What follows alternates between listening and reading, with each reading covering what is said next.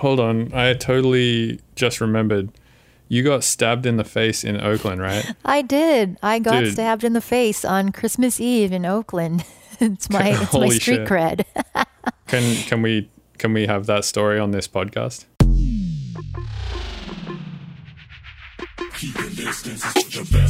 Welcome to the Mr. Bill podcast. I'm Bill's manager, Anand Harsh. I'm also editor in chief of the Untz.com. Some people have noticed that my intros have been more bleak than usual. I'm starting Lexapro today, so let's see if these bad boys get a bit sunnier. Today's guest is one of my favorite people on the planet. She's a rapper, producer, and she plays the guitar. What more do you need? ill-esha is incredibly prolific. She's been an educator and advocate for other artists, and she likes my cooking, which, you know, not a lot of people do. So she wins. Most recently, she and a small team built a studio in Panama and created an entire album filled with tons of collaborations called Songs from the Sweat Shed that was recorded in part at Panama's Tribal Gathering. She's really amazing and she's got a track on collaborative endeavors as well with Bill called Quixotically Speaking, which is available on the Mr. Bill Bandcamp page. Hint, hint for Fee Free Day coming up. Speaking of getting money to do fun things so we can continue to do fun things, Mr. Bill has a Patreon. Had I mentioned that before? Fans get early access to episodes, bonus content, secret merch bundles, Discord roles, and more. It also ensures that we're able to keep doing this thing. Every little bit helps, and we're so thankful to all the fans who do support the podcast. Visit patreon.com slash Mr. Bill's Tunes to subscribe. Finally, head over to MrBillsTunes.com to become a hardcore Ableton You get full access to Bill's project files and tutorials. It's really a one stop shop for those learning how to get good at the whole music production thing. Okay, let's cut the shit and get right to Bill's chat with ill-esha. Hey, you're listening to the Mr. Bill podcast. Hey, you're listening to the Mr. Bill podcast. Hey, you are listening to the Mr. Bill podcast. Hey, you're listening to the Mr. Bill podcast. Hey, you're listening to the Mr. Bill podcast. Hey, you're listening to the Mr. Bill podcast. Hey, you're listening to the Mr. Bill podcast. Hey, you're listening to the Mr. Bill podcast. Hey, you're listening to the Mr. Bill podcast. Hey, you got, hey, you got, listening to the Mr. Hey, you're listening to the Mr. Bill podcast.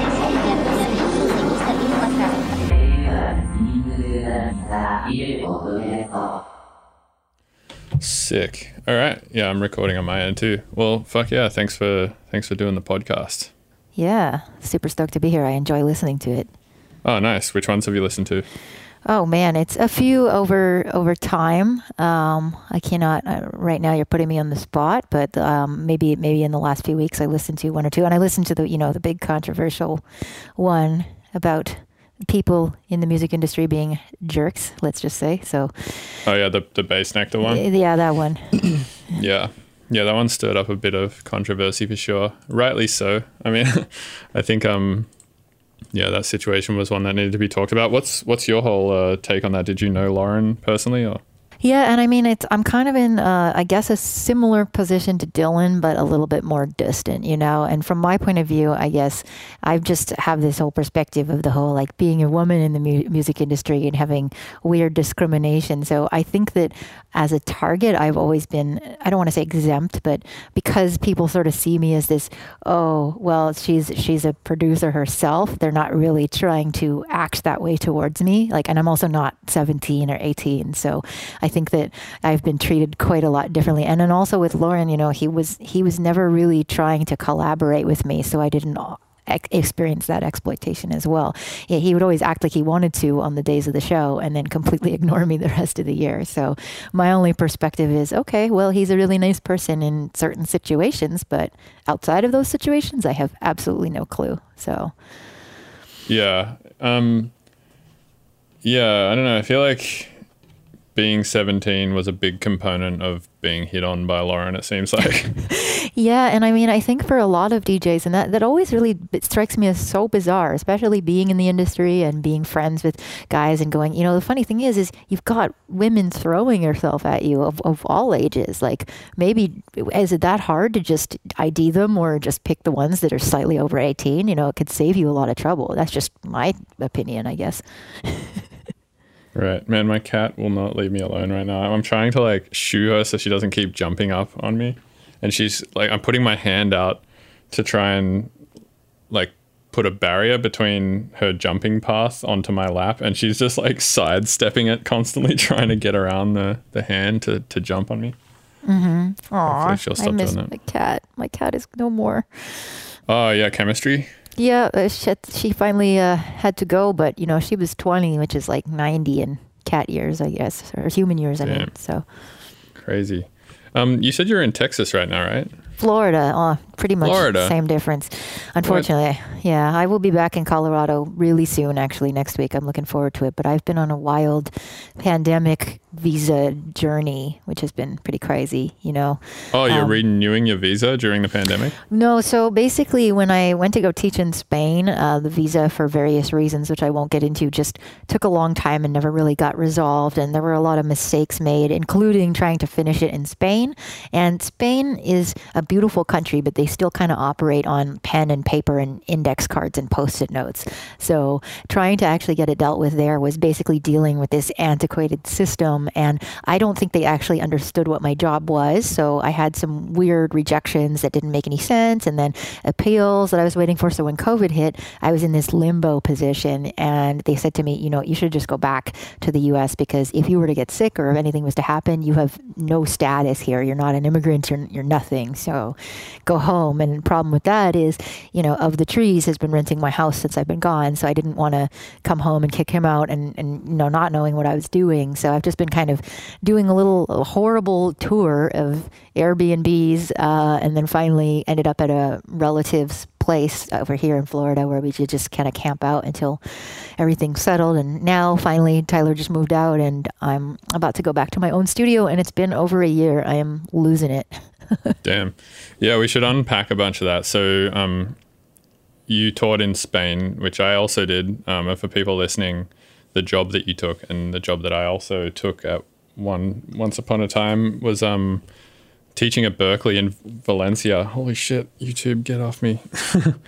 um, man, my, yeah, she will not leave me alone today. All right, whatever. You can sit on my lap. I Is your cat's name YouTube? Yeah. so I, I, na- I named her that because I was like, um, I wanted to, you know, wake up every day and be like, "What's up, YouTube?" But um, I, I did it like one or two times, and now that's the name she's stuck with forever. Amazing. Um, but yeah, anyway, so you you were working at Berklee in Valencia, teaching the master's level sound design program there. Yeah, Um, it's it's been actually you know that part of it was a super cool experience because being music technology and it's an ever evolving field, so you cannot really force the teacher to take on any sort of existing curriculum completely because technology is always changing you know? Like every six months to a year there might be some new advancement that you need to work in. So the upside to that was i pretty much just got to do whatever i wanted. And it's just really interesting even when i was sort of looking at old curriculums you know as recently as a couple years ago uh, ben cantil the, the previous professor he was teaching zeta and it was all zeta. And then you know of course serum came around and now it's all serum. So it's definitely a great job to i think improve yourself as a producer because no matter how much you think you know you have to basically calibrate yourself for the smart ass in the back and you know be prepared for like well yeah i use the synth all the time but what does this knob do? Oh wait i've never used it. Better figure that out. And you know it definitely filled in some holes and also convinced me to explore. Like i really hated the fm8 before i started i won't lie um, because i hated the interface and i just you know i was spoiled with my other synths but having to sort of teach it and use it for the class forced me to get into it and now i love it so Yeah. Yeah, I found the same thing. It's kind of like good having to stretch yourself a little bit in terms of um, what you know. Because usually, what you'll do, right, like you'll learn a synth, or at least I will, like Serum or Zebra or something like that. And I'll learn what I need to learn to be able to do what I want to do, which is just like make the music that I want to make. Um, and I'll get to a point where I can do that, and then you sort of get like stuck in this comfortable spot where you're just like, all right, that's working. I'll just keep doing that, I guess, for a while. And Exactly. You kind of get a little bit onto autopilot in the in your career and stuff like that. And I feel like teaching um, a master's level of sound design uh, definitely knocks you out of that because yeah, it forces you to have have to learn new stuff all the time, which is cool. And I also what I really liked about being there was that everyone was just super good at music because it was obviously Berklee. Um, so for me, the the main thing I really enjoyed about being there was just being around tons of people who knew like you know, classical music theory and jazz. Yeah, and you know it's a really interesting approach too, like in a different way. Um, for one, I think that our entire society, right, is about being fast. You know, every every even the tutorials, it's like how to do this, how to make something like this in in this amount of time. Here, let me go really quick. And sometimes, yeah, you go into autopilot because you're just trying to be efficient. And so sometimes I would, you know, have my way of working with Serum where I'm like, okay, I'm just going to put this filter on, and I'm just going to route this here because I know that this works well, and then I'm going to do this. And it was always like the time is ticking in between the tour dates. And so, you know, one thing that happened while I was there it was just like, well, I'm not flying out every weekend and I have to teach like three hours about this synth. So I'm just going to really like mess around and, and try different things and route this to this other random thing that I would have never done. And there's just so much beauty to be found there. And then the other thing is, is, you know, I come from a musical theory background. Like my parents um, were really into classical and world music, and my cousin is like the principal clarinetist in the Pittsburgh Symphony Orchestra. So there's always been a lot of very rigid music theory. And I was put into piano lessons, you know, Asian mom and all that until I was like 12, and then was like, I, I want to play the bass guitar, and hey, classical music sucks. And then when I got to be 18, and that was when I was going to audio school and producing, I went, wow, this is really useful.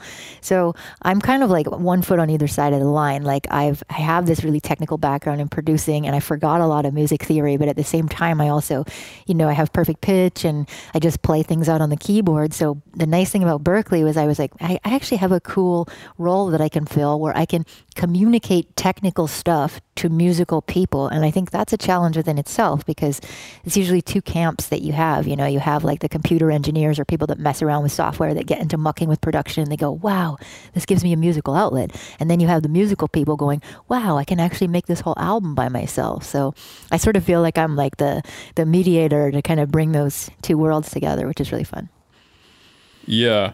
Did you find um like one experience I had there was when I was teaching this like really technical stuff every day was that I feel like I just got way better at expressing myself uh like even emotionally to other people as well because um like you're sitting in this classroom all day, right? Trying to just explain the most insanely abstract like crazy stuff to to to a bunch of people who don't know it or and and you have to try and make them understand it. So you need to get really good at articulating yourself with these really complicated ideas. And then I find um, like that skill of being able to articulate a really abstract and complicated thing, such as, you know, your emotions are kind of like that as well, um, sort of translated into like having conversations with my girlfriend at the time and stuff like that. That's so funny. And I think that that shows like it's like when we've worked together, I have this experience where it's almost like, yeah, you're like the the technical person expressing emotions and I'm like the musical person trying to fit within all these things because for me, I've always been such a people person, you know, like running all these internet communities that I feel like maybe I've actually gotten more logical because of it.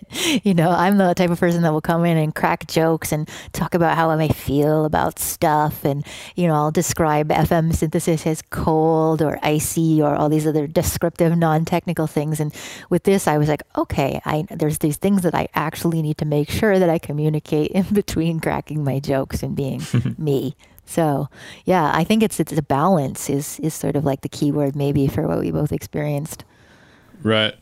Did you um which units were you teaching? You you were probably doing like the more advanced sound design class and then kind of like the beginner Ableton class, right?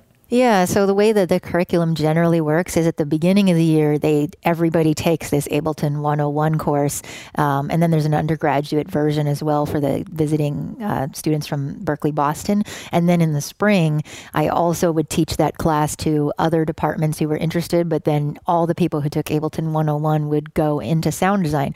However, when I first got there, I was kind of dealing with this sort of switchover that's kind of been happening for the last few years. Like I think when uh, Ben started the program at Berklee seven or eight years ago, not a lot of people came in. Like there wasn't as many YouTube tutorials or anything, so a lot of people just came in knowing absolutely nothing. But at this point, as you and I both know, like a lot of people just watch stuff and learn on their own. So when I interviewed people coming in, at least a third of the students had been using Ableton for two years. So, and I think I asked you about it at the time, and I was like, "How do I teach?" Teach like an advanced course that doesn't include sound design. And that's like a very mysterious zone because that's usually stage two. And I ended up having to develop this Ableton class that was way more about creative prompting. And I would do kind of funny stuff like after I got to know all the students and what kind of genres they like to make, I would give them a project where everybody was forced to make something very, very different. So the experimental noise guy had to make a Chainsmokers type of track. And, you know, the pop girl had to make like halftime shades type stuff. And actually, it turned out really well because I think, again, like it forces you to just push yourself and give yourself this new limitation and something you don't usually do. Right. Speaking about creative prompting, um, have you read Dennis DeSantis's book? Uh, I think it's just called Making Music. Yeah, I mean, I haven't read the whole thing. It's been kind of one of those sort of manual things that I've just just been consulting in parts. What do you think of it? I, yeah, I haven't read the whole thing either. I started reading it the other day, and um, yeah, it's pretty cool. I mean, it's essentially for for anyone who hasn't read it, um, just like seventy or eighty examples of like where you might get stuck in the process, or where you might have trouble starting in the process, or where you might have trouble finishing, like finishing a song. And then he'll he'll be like, all right, here's the problem, and then here's like maybe some solutions you could try. Um, it's pretty cool. I mean, it seems pretty well thought out. Uh, and it, yeah, I think what you're saying, like treating it kind of like a manual, might be the better way to go about it. It's sort of like just a book that you would go to if you're kind of stuck or something like that for an idea. And perhaps like, I mean, that, that's kind of sounds like it would have been a good um, sort of course book or something for what you were just talking about. Yeah, no, and I mean, I've almost used it like you know, um, Brian Eno's oblique strategies. Um, that's that's something I've always used those those random cards that just give you these abstract ideas that you can build a creative prompt out of. I kind of almost look at it like that because for me, when I'm stuck, I'm not always stuck on a particular thing. Sometimes I'm just stuck. Period. I don't even know why I'm stuck. So what I would do with that book is just randomly open it and just read whatever page. You know, I think sometimes the random information thing can be a good prompter as well. Yeah, totally. Yeah, the Brian Eno one is sort of like more geared towards band stuff, though, right? It's kind of like, all right, now the singer is the drummer and the drummer is the vocalist, and like, Sometimes, but some of it is just super random. Like im- I don't know, I'm just making this up, but like imagine the, the walls are made of cardboard, or you know, or a thing is now a place, or j- some of them are just super abstract. So I definitely find that if nothing else, I'll just be like, what does that even mean? That'll kind of get me to another spot. yeah, just like kind of forces you to start thinking, Yeah, exactly. right?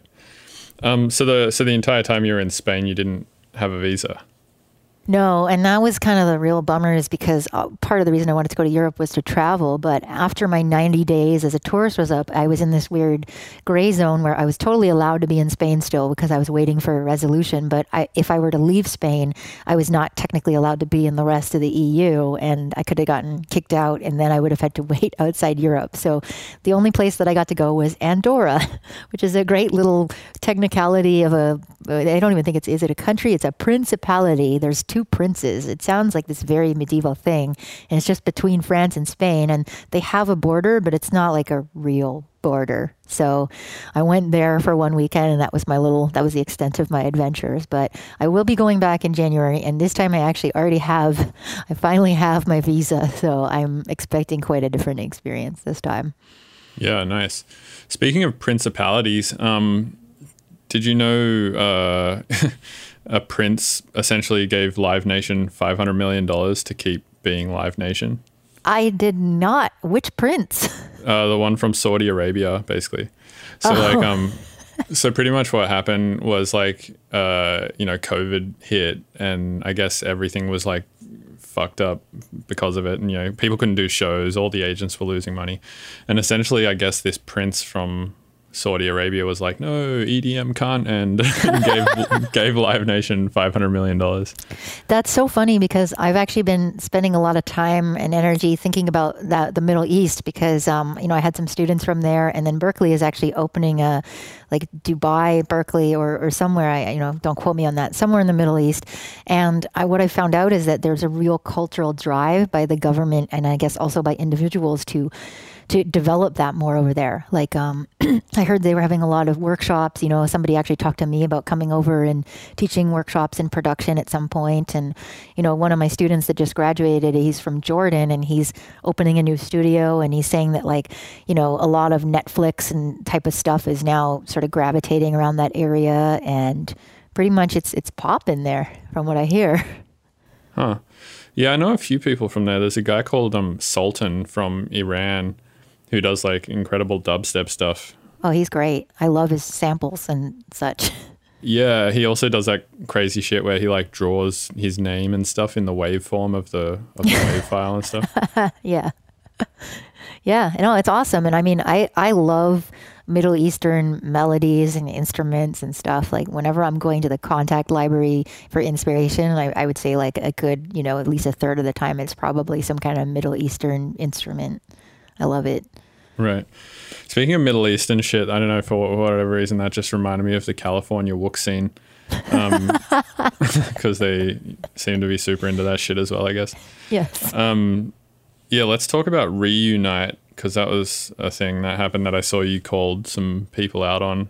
Oh yeah, no. It was honestly, I, I've now realized that if I want to promote my music, I should just get angry instead because I think I've headlined at least two EDM drama blogs.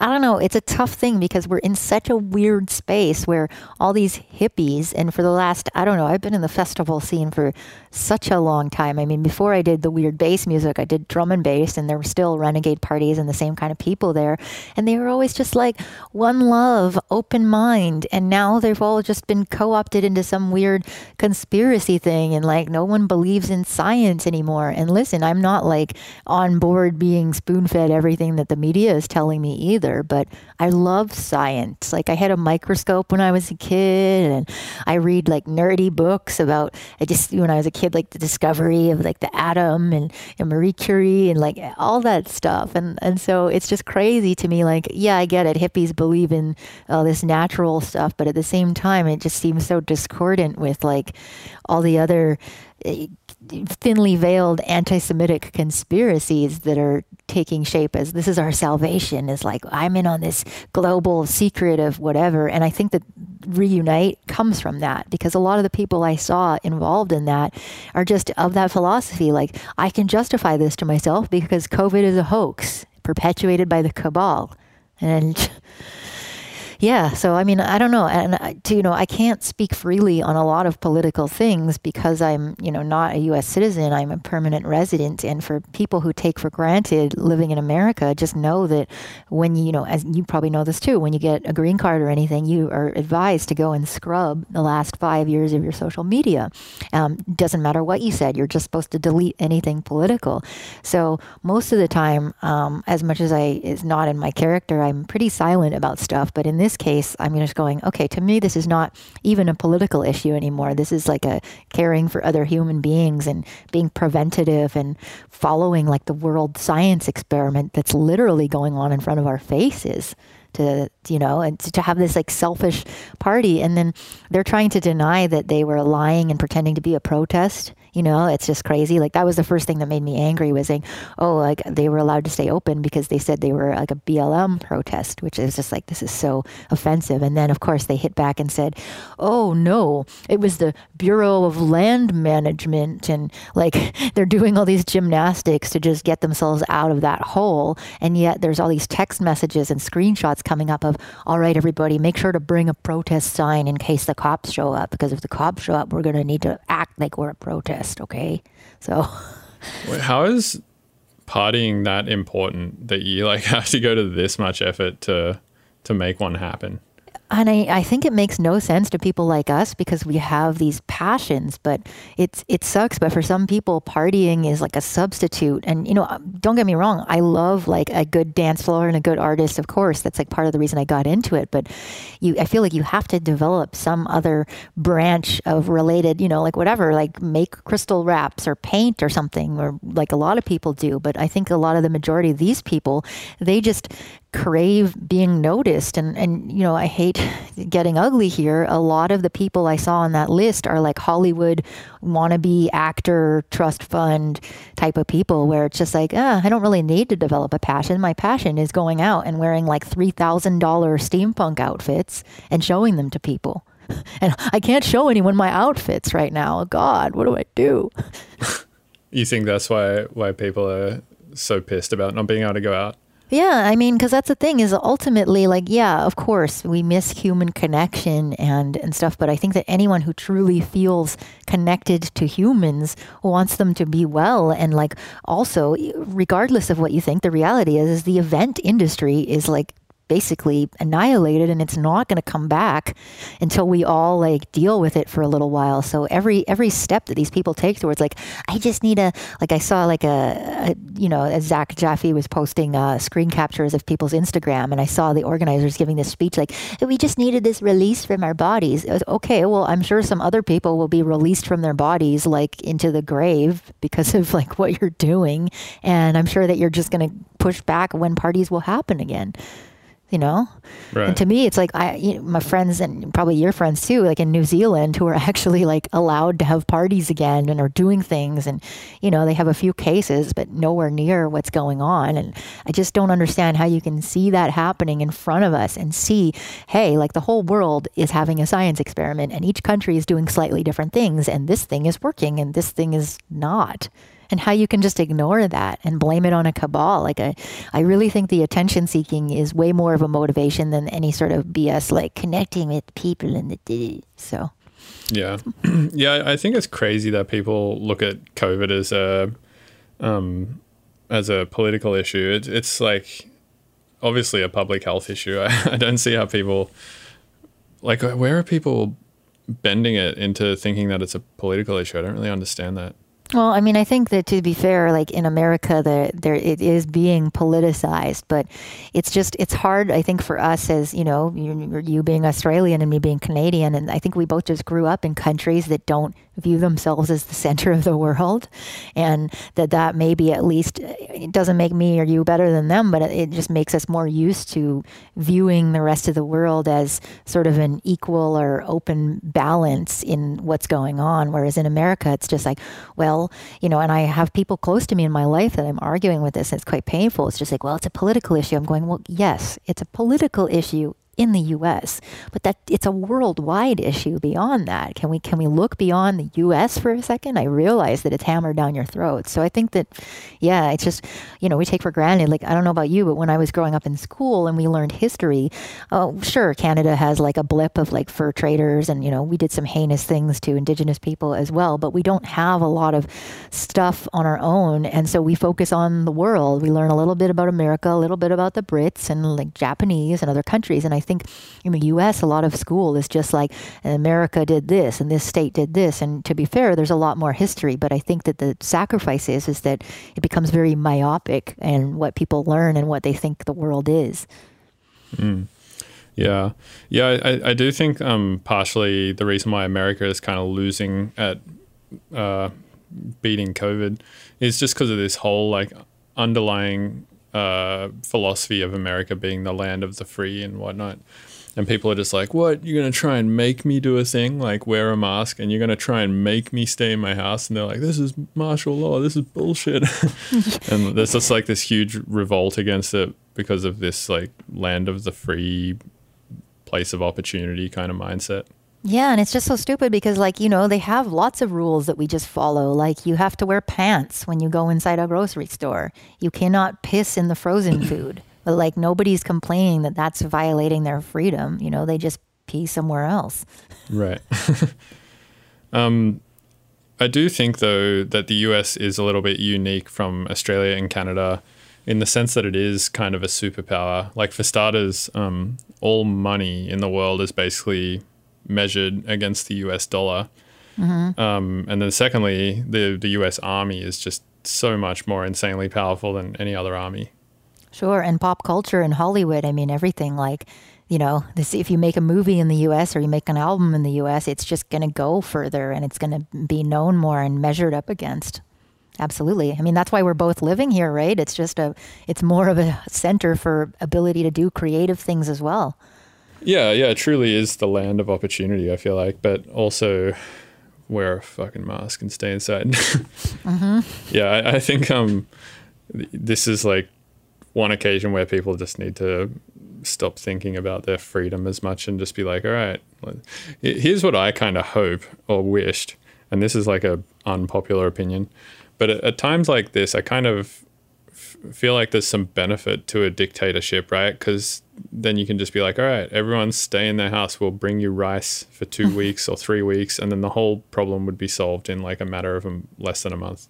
Yeah, yeah, and I think that's the thing is we get painted like there, there's such a crazy perception of what socialism is, and like in the last few weeks, not just for this reunite thing, but also with this reunite thing, I've been called like a communist, a Marxist, like Fidel Castro. Like it's just crazy how it just goes from zero to to like regime really quick. And I'm just like, have you ever been to Canada? Like, does it look to you like we all just like live on the streets, just giving away the clothes off our body? It's it's not like that for the most part. Right. Um, do you miss living in Canada? I miss some things about it, and you know, it's interesting because my own my own views are, are sort of balanced. I think because I've lived in both places, where like I totally see the value of like less regulation and more options and things like that as well. You know, um, and part of it, like for myself, I have like a long term medical condition, autoimmune disorder, where I have to take meds. And in Canada, I had very little choice as to which medication I could take because the government only approves one of them, and so that's it. That's the end of your story.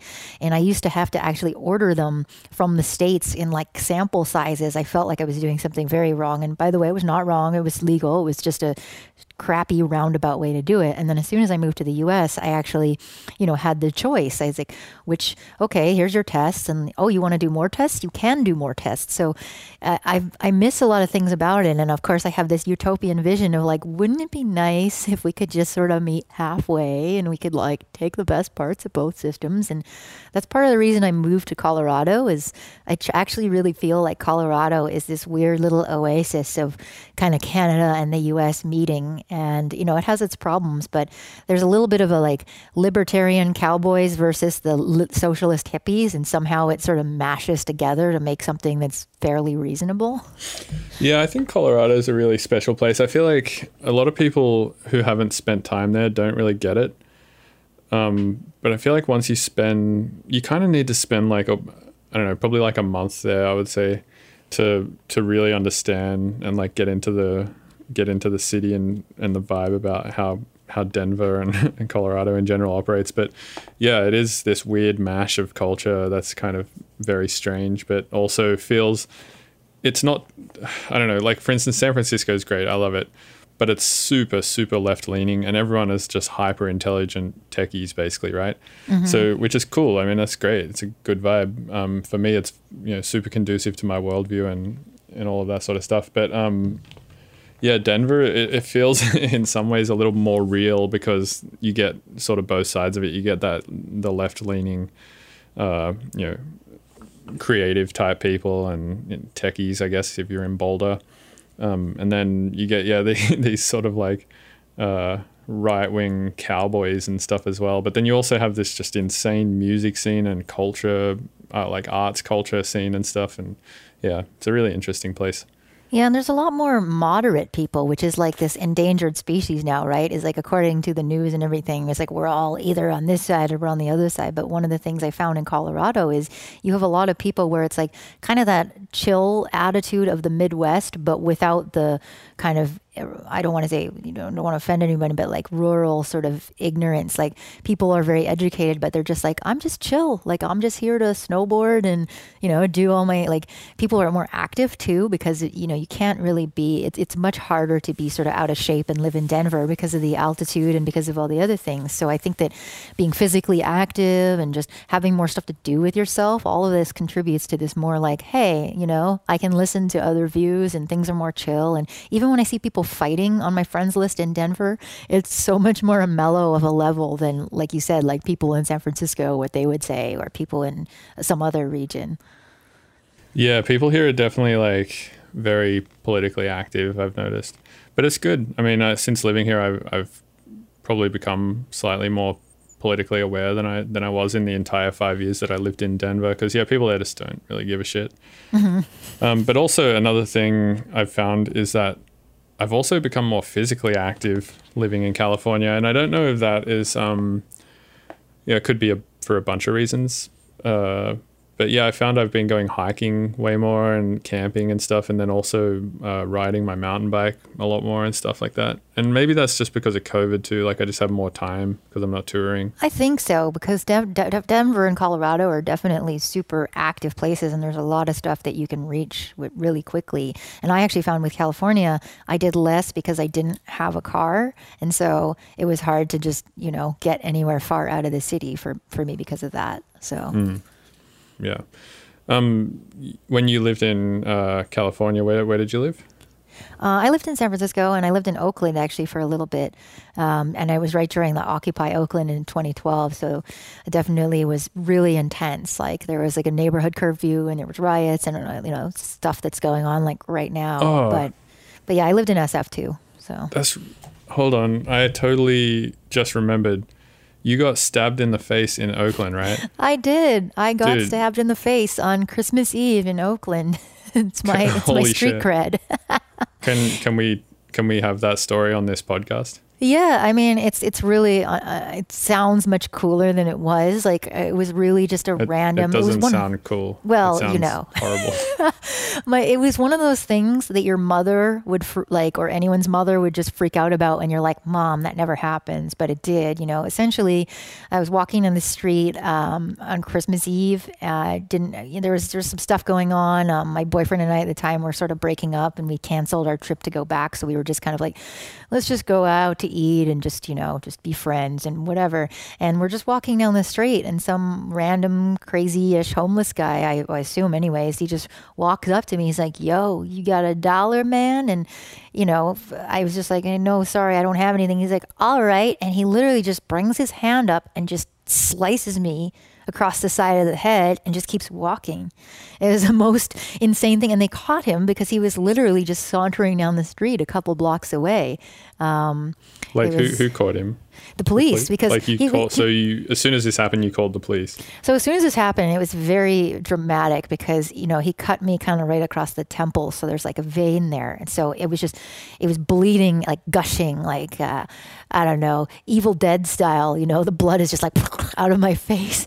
So I the only thing open right around me was a Jack in the Box, and it was not the greatest neighborhood that we were walking through. And I just walk into this Jack in the Box like, ah, what's that? So then that you know somebody called the police and they came pretty quickly because again it was not a nice neighborhood in Oakland and then they just there was a a Jewish kid on the bike because you know it's Christmas Eve so who else is out and about and he just rides down the street with the cops and points out the guy uh, because he got there right right when it happened and that was it. They caught him and he went through court. And, you know, I honestly testified on the fact that I thought he was insane because it definitely didn't seem like there was any other motivation for that.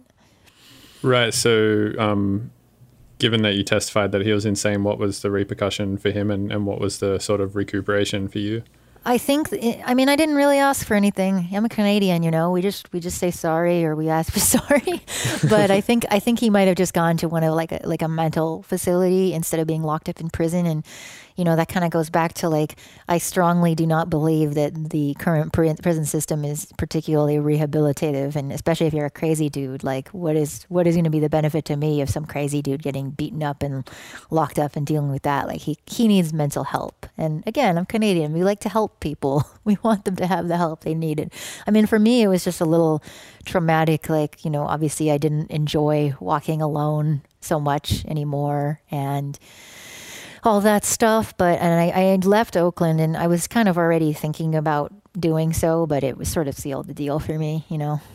Right. Yeah. Oakland is a it's got a sketchy vibe to it, but it also has like a more arts heavy vibe to it. I feel like than San Francisco, just because I feel like San Francisco is kind of expensive, so there's not a lot of artists living here. Really, they more more more of the arts.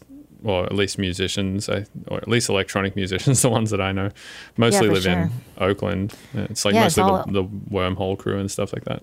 It's like all you can kind of afford as well. And the crazy thing about that though is just I'd never seen or I'd never known so many people that had experienced insane amounts of violence as just living in Oakland and having friends there. Like it was a very normal thing to say, "Oh yeah, this one time I got pistol whipped and then like jacked with a knife or had a gun pointed to my forehead when I was bunk- biking down the street." Especially being again being Canadian and just like not experiencing that to kind of be like living in California and just being like, "Yeah, the other day I, I, this happened to me," and I'm just like, "What?" What? I've never met anybody. And then suddenly everybody had had a story like that. Yeah, it's insane. Yeah, I've, I've been lucky enough since living in America to not have come come come across any of those issues. And before I moved to America, I mean, I was I didn't well not obviously, but I didn't have any of those issues in Australia either with like homeless people or um, you know violence on the street or anything like that.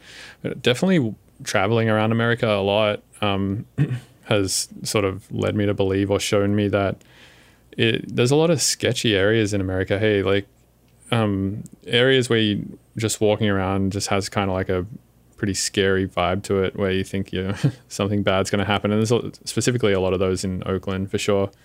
Yeah, definitely. It's it seems like a movie, but it's very real. And I think that that's also contributing to people outside of the US just not being able to grasp how it's in the situation that it's in. It's like I really feel like it doesn't matter if you went to New York or LA or something for 2 weeks. Like until you've actually lived here, you don't understand the reality of what a disparity there is between people and situations and all that. Right. Um, so you said you're a permanent resident now of, uh, of America? Yeah, I mean, I've had I've had my green card for a couple years, so well, who knows where that'll take me? Because I'm you know I'm going back to Spain, and I'm I think I'm going to be sort of um, bi-continental for a little bit and just hop back and forth. I, I really do miss my home. I do love living in Denver, and I have a garden, and there's a lot of things I've been missing. But you know, at this point, it, it is pretty contentious to be here, and I am sort of enjoying the escape, so to speak. Right. Yeah, I'm I'm actually just going for a green card now. The process for me is just starting, which is honestly um fucking expensive. It's like mm-hmm. close to 10 grand. Mm-hmm. But also um I don't know if this is like I should have done this earlier, I feel like cuz now with like Trump making it harder to get visas and all that sort of stuff is like yeah, it seems it seems like I probably should have tried to go for a green card like a couple of years ago at this point. Yeah, I think that's a, a, more than I paid for sure.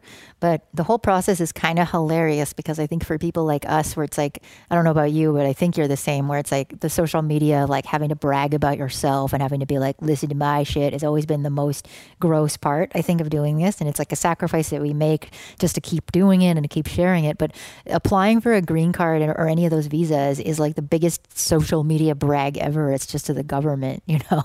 like, yeah, look at my sales to... charts.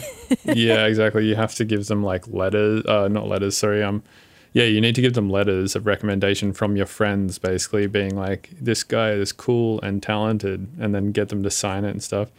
and then you also have to, um, yeah, post like ev- like all the blog articles that have ever been written about you and like all of your accolades, like yeah. every everything you've ever done. That's like at all impressive. Essentially, you need to prove to them that you're impressive and you'll be good for the economy, essentially, I think is what it comes down to.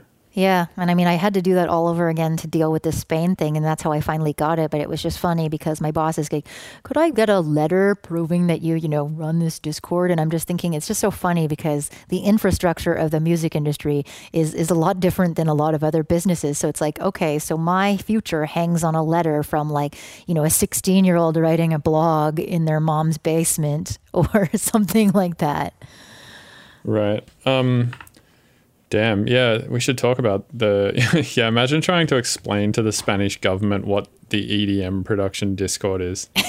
yeah, exactly. You're like, so it's uh, kind of like the old IRC chat rooms, but it's mostly people from Reddit who used to be in this thing called EDM Prod on Reddit, and now they're in Discord and they share samples and shit.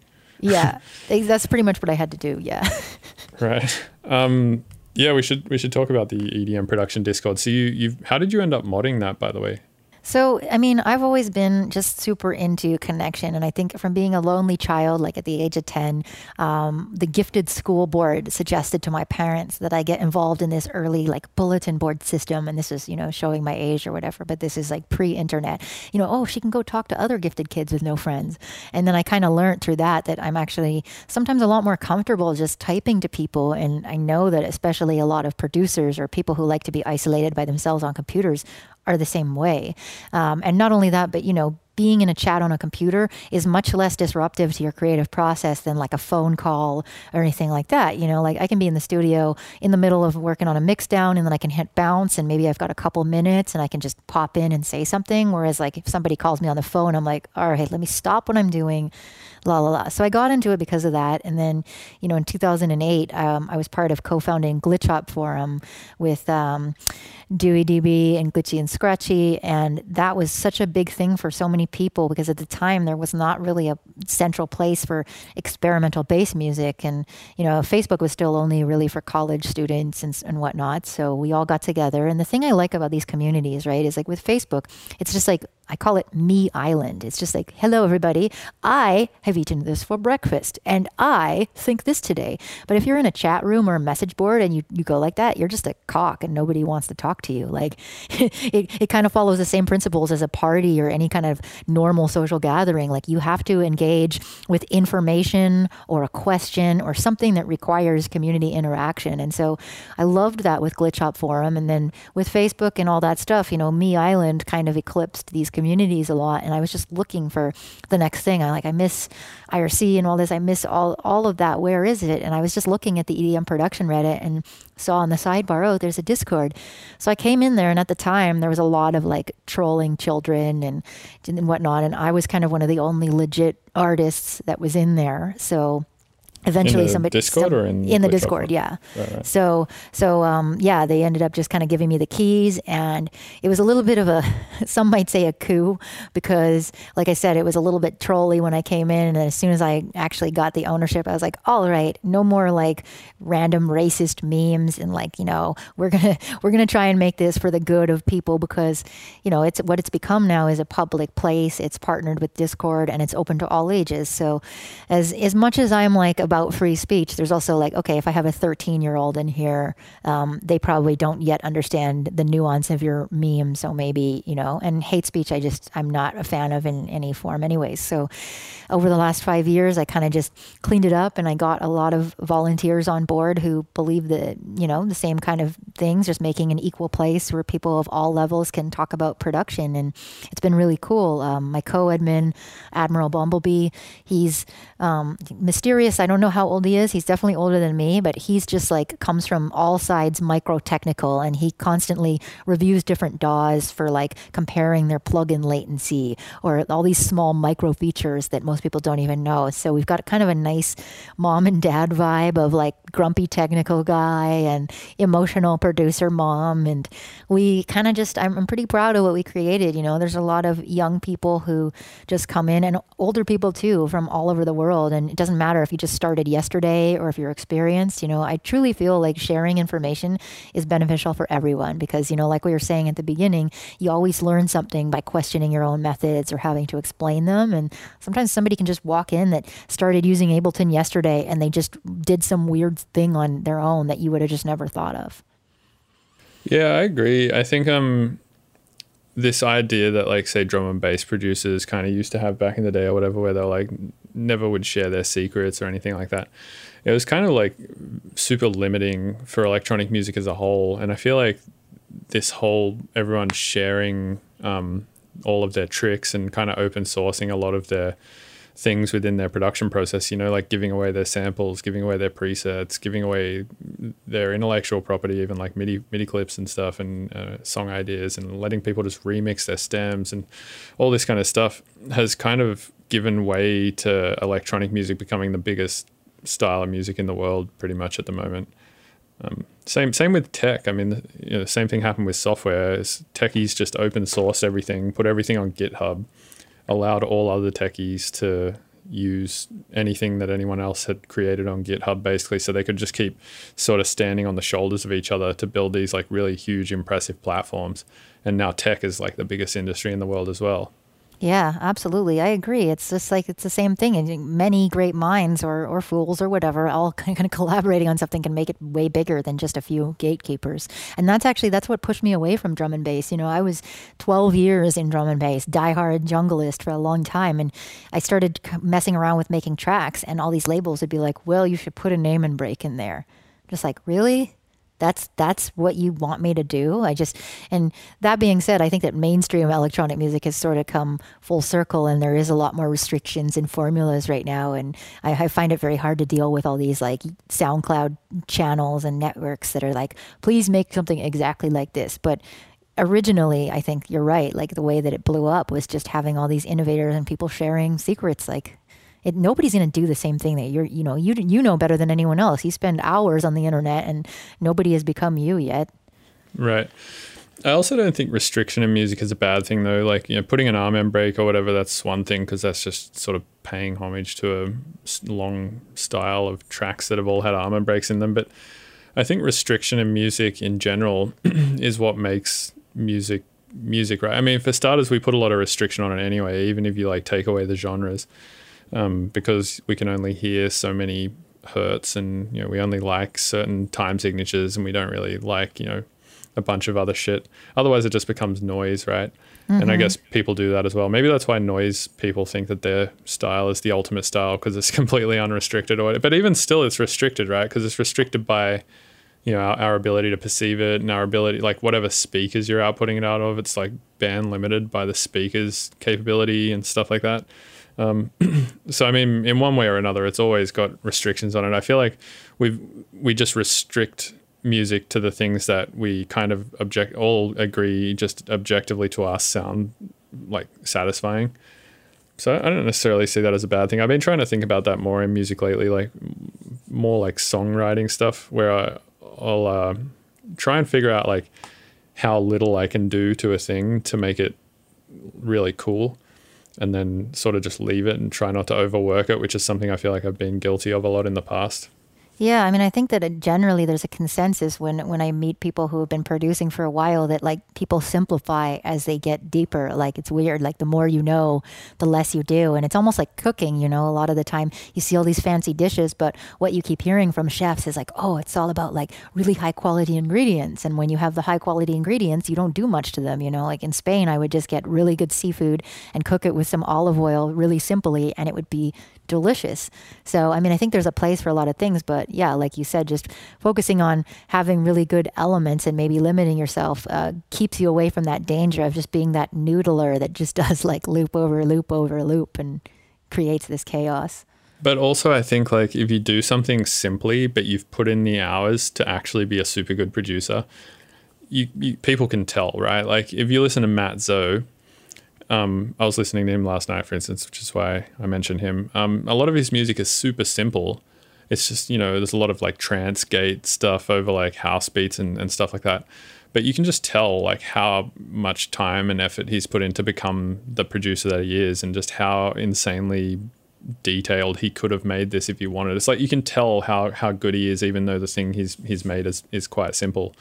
Um, and I think that's kind of the the ultimate shit is when you can tell how like how technically impressive this thing could have been, but you can also kind of tell that the that the producer who made it restrained a lot. Yeah, no, absolutely. It's restraint is a big thing, and it's just like again quality ingredients. If you're experienced, your ingredients, your elements will be of a higher quality, and it's just like, yeah, you don't need to do as many crazy things when you just have a really good sound.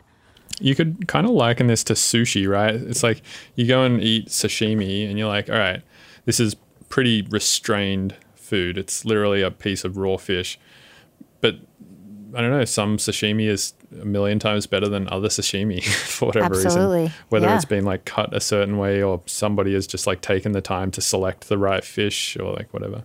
It's true, you know, and um, well, over the last few years, I think that's been my biggest sort of thing. Is I used to do the equivalent. You know, I'm not ashamed to admit it because we all make mistakes. But you know, like when you're younger and your mom says clean your room, and you just like sweep everything under your bed, and you're like it's clean, but there's still like a pile of dirt under your bed. So, you know, being a piano player and being kind of a free musician, I used to do that same thing where like I wouldn't necessarily clean up the edges of my MIDI notes. I would have things that overlapped, and I wouldn't pay that much attention to things like the release of my envelope. And then I think over the last five years, the biggest thing I learned was like, wow, sometimes literally just adjusting one knob, like the release knob on your envelope, can change the entire mix and your your whole song. And it's like everything is such a m- important part of that. So I think that that's also helped me to be simpler because I'm not just trying to sweep things under the bed anymore. Right, right. Yeah. Um, yeah, I mean, especially in drum and bass, you, you said you came from that world. You, you, I don't feel like you can really be a slacker in drum and bass because of how fast it is. Um, Yeah. You, especially with release times and stuff, you need to be super particular about them if the tempo is that fast. Um, I want to talk about Spain's food because you like touched on that for a minute. I was there for a while too, and I ate some fucking pretty amazing food. There was this market there. It was, I think, just called Old Town Market or The Central Mar- Market, the big Central one. Market. That's the one. Yeah. Yeah. Yeah, and I would just go there and buy like cheese and ham, and that is mostly what I would eat. It was fucking amazing.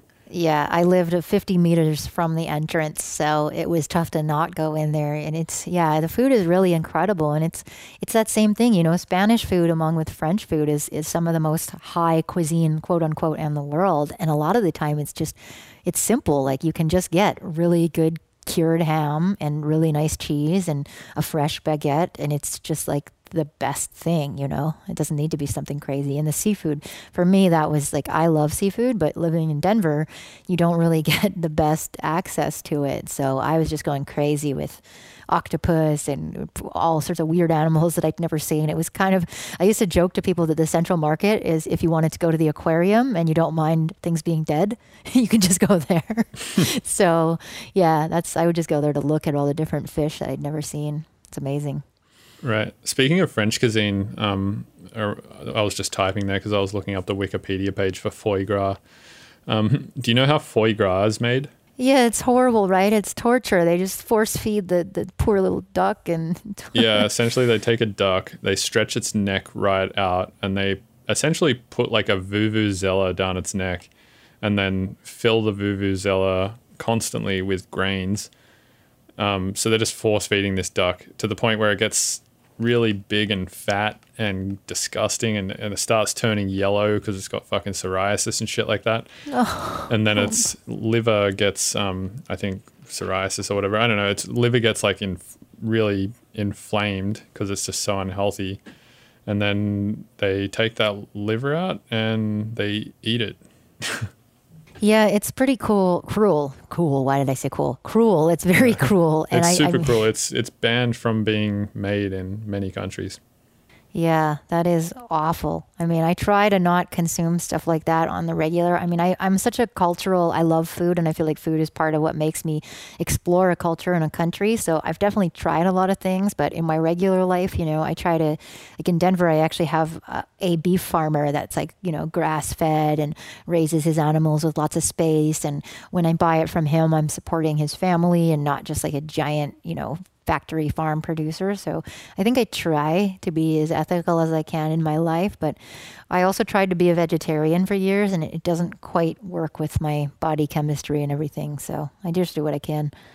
Yeah, um, I'm kind of the same. I mean, I yeah, foie gras. I kind of draw the line there. I probably wouldn't eat that just because it's yeah, it's a little, it's bit, it's pretty cruel. Uh, but I I don't have too much of a problem with eating ethically raised and killed meat, and also I, I agree um, with my body as well. I feel like uh, my body seems to do better with animal proteins, and that makes sense from an evolutionary perspective because our bodies have pretty much all evolved to deal with animal proteins for you know, millions of years. It's not like we were able to synthesize, or millions, maybe hundreds of thousands of years, whatever. um, our, yeah, our bodies were not like designed to to deal with like plant protein and shit like that. I'm, I'm pretty sure because we couldn't really get the protein out of plants. I'm pretty sure until Well, recently. you can you can combine things, but yeah, it's like in order to combine those things, you have to have access to a global food distribution network. And there's kind of like an issue. I don't know if you ever watched The Good Place, which was like one of my favorite comedy shows, but you know, in the premise, it's like everybody accumulates or loses points on all these complicated things that they do throughout life. And I liked that because it's sort of like you can close one door and open another with that sort of thing. Like you can say, okay, so I'm vegetarian and I'm eating this bean from this country and this thing from another country to complete my protein. But in order to do that, we had to truck all these vegetables across the world and burn lots of fuel.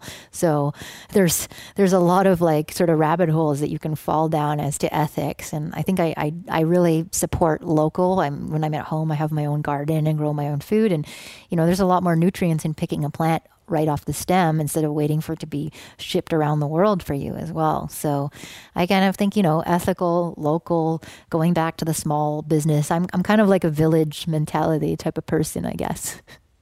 Yeah, that's a good point. I never really thought about that. Like, yeah, if you want to, you know, eat a garbanzo bean along with like a, you know, some kind of fruit that grows only native to Mexico or something like that, and so on and so forth. Um, yeah, you're right. It probably is actually equally as unethical based on the amount of fuel that, that Yeah. it took to get all of those things around.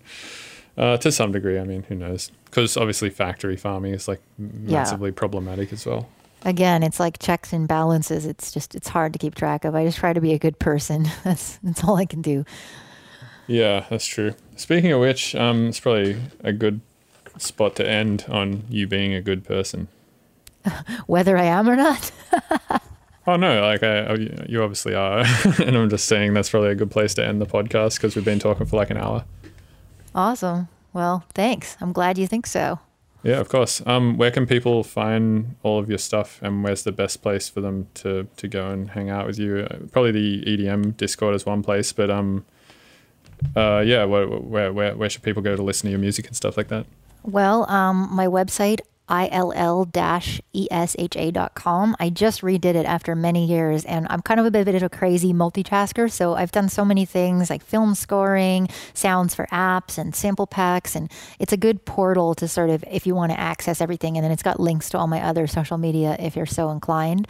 Um, I'm definitely going to be pretty busy with music. I kind of got to this point where I was just tired of playing the labels game, and I don't really fit people's formulas. So I was having a lot of trouble, honestly. There's only a couple of labels like Moody and Gravitas that have really just supported me being myself. And sometimes I want to just try releasing in different places. So my goal from now till the end of the year is to release a song every single week on SoundCloud and then uh, put EPs up on Spotify. So I've got a couple of different EPs coming out over the next few weeks, which, you know, if you access through my site, you'll see all them.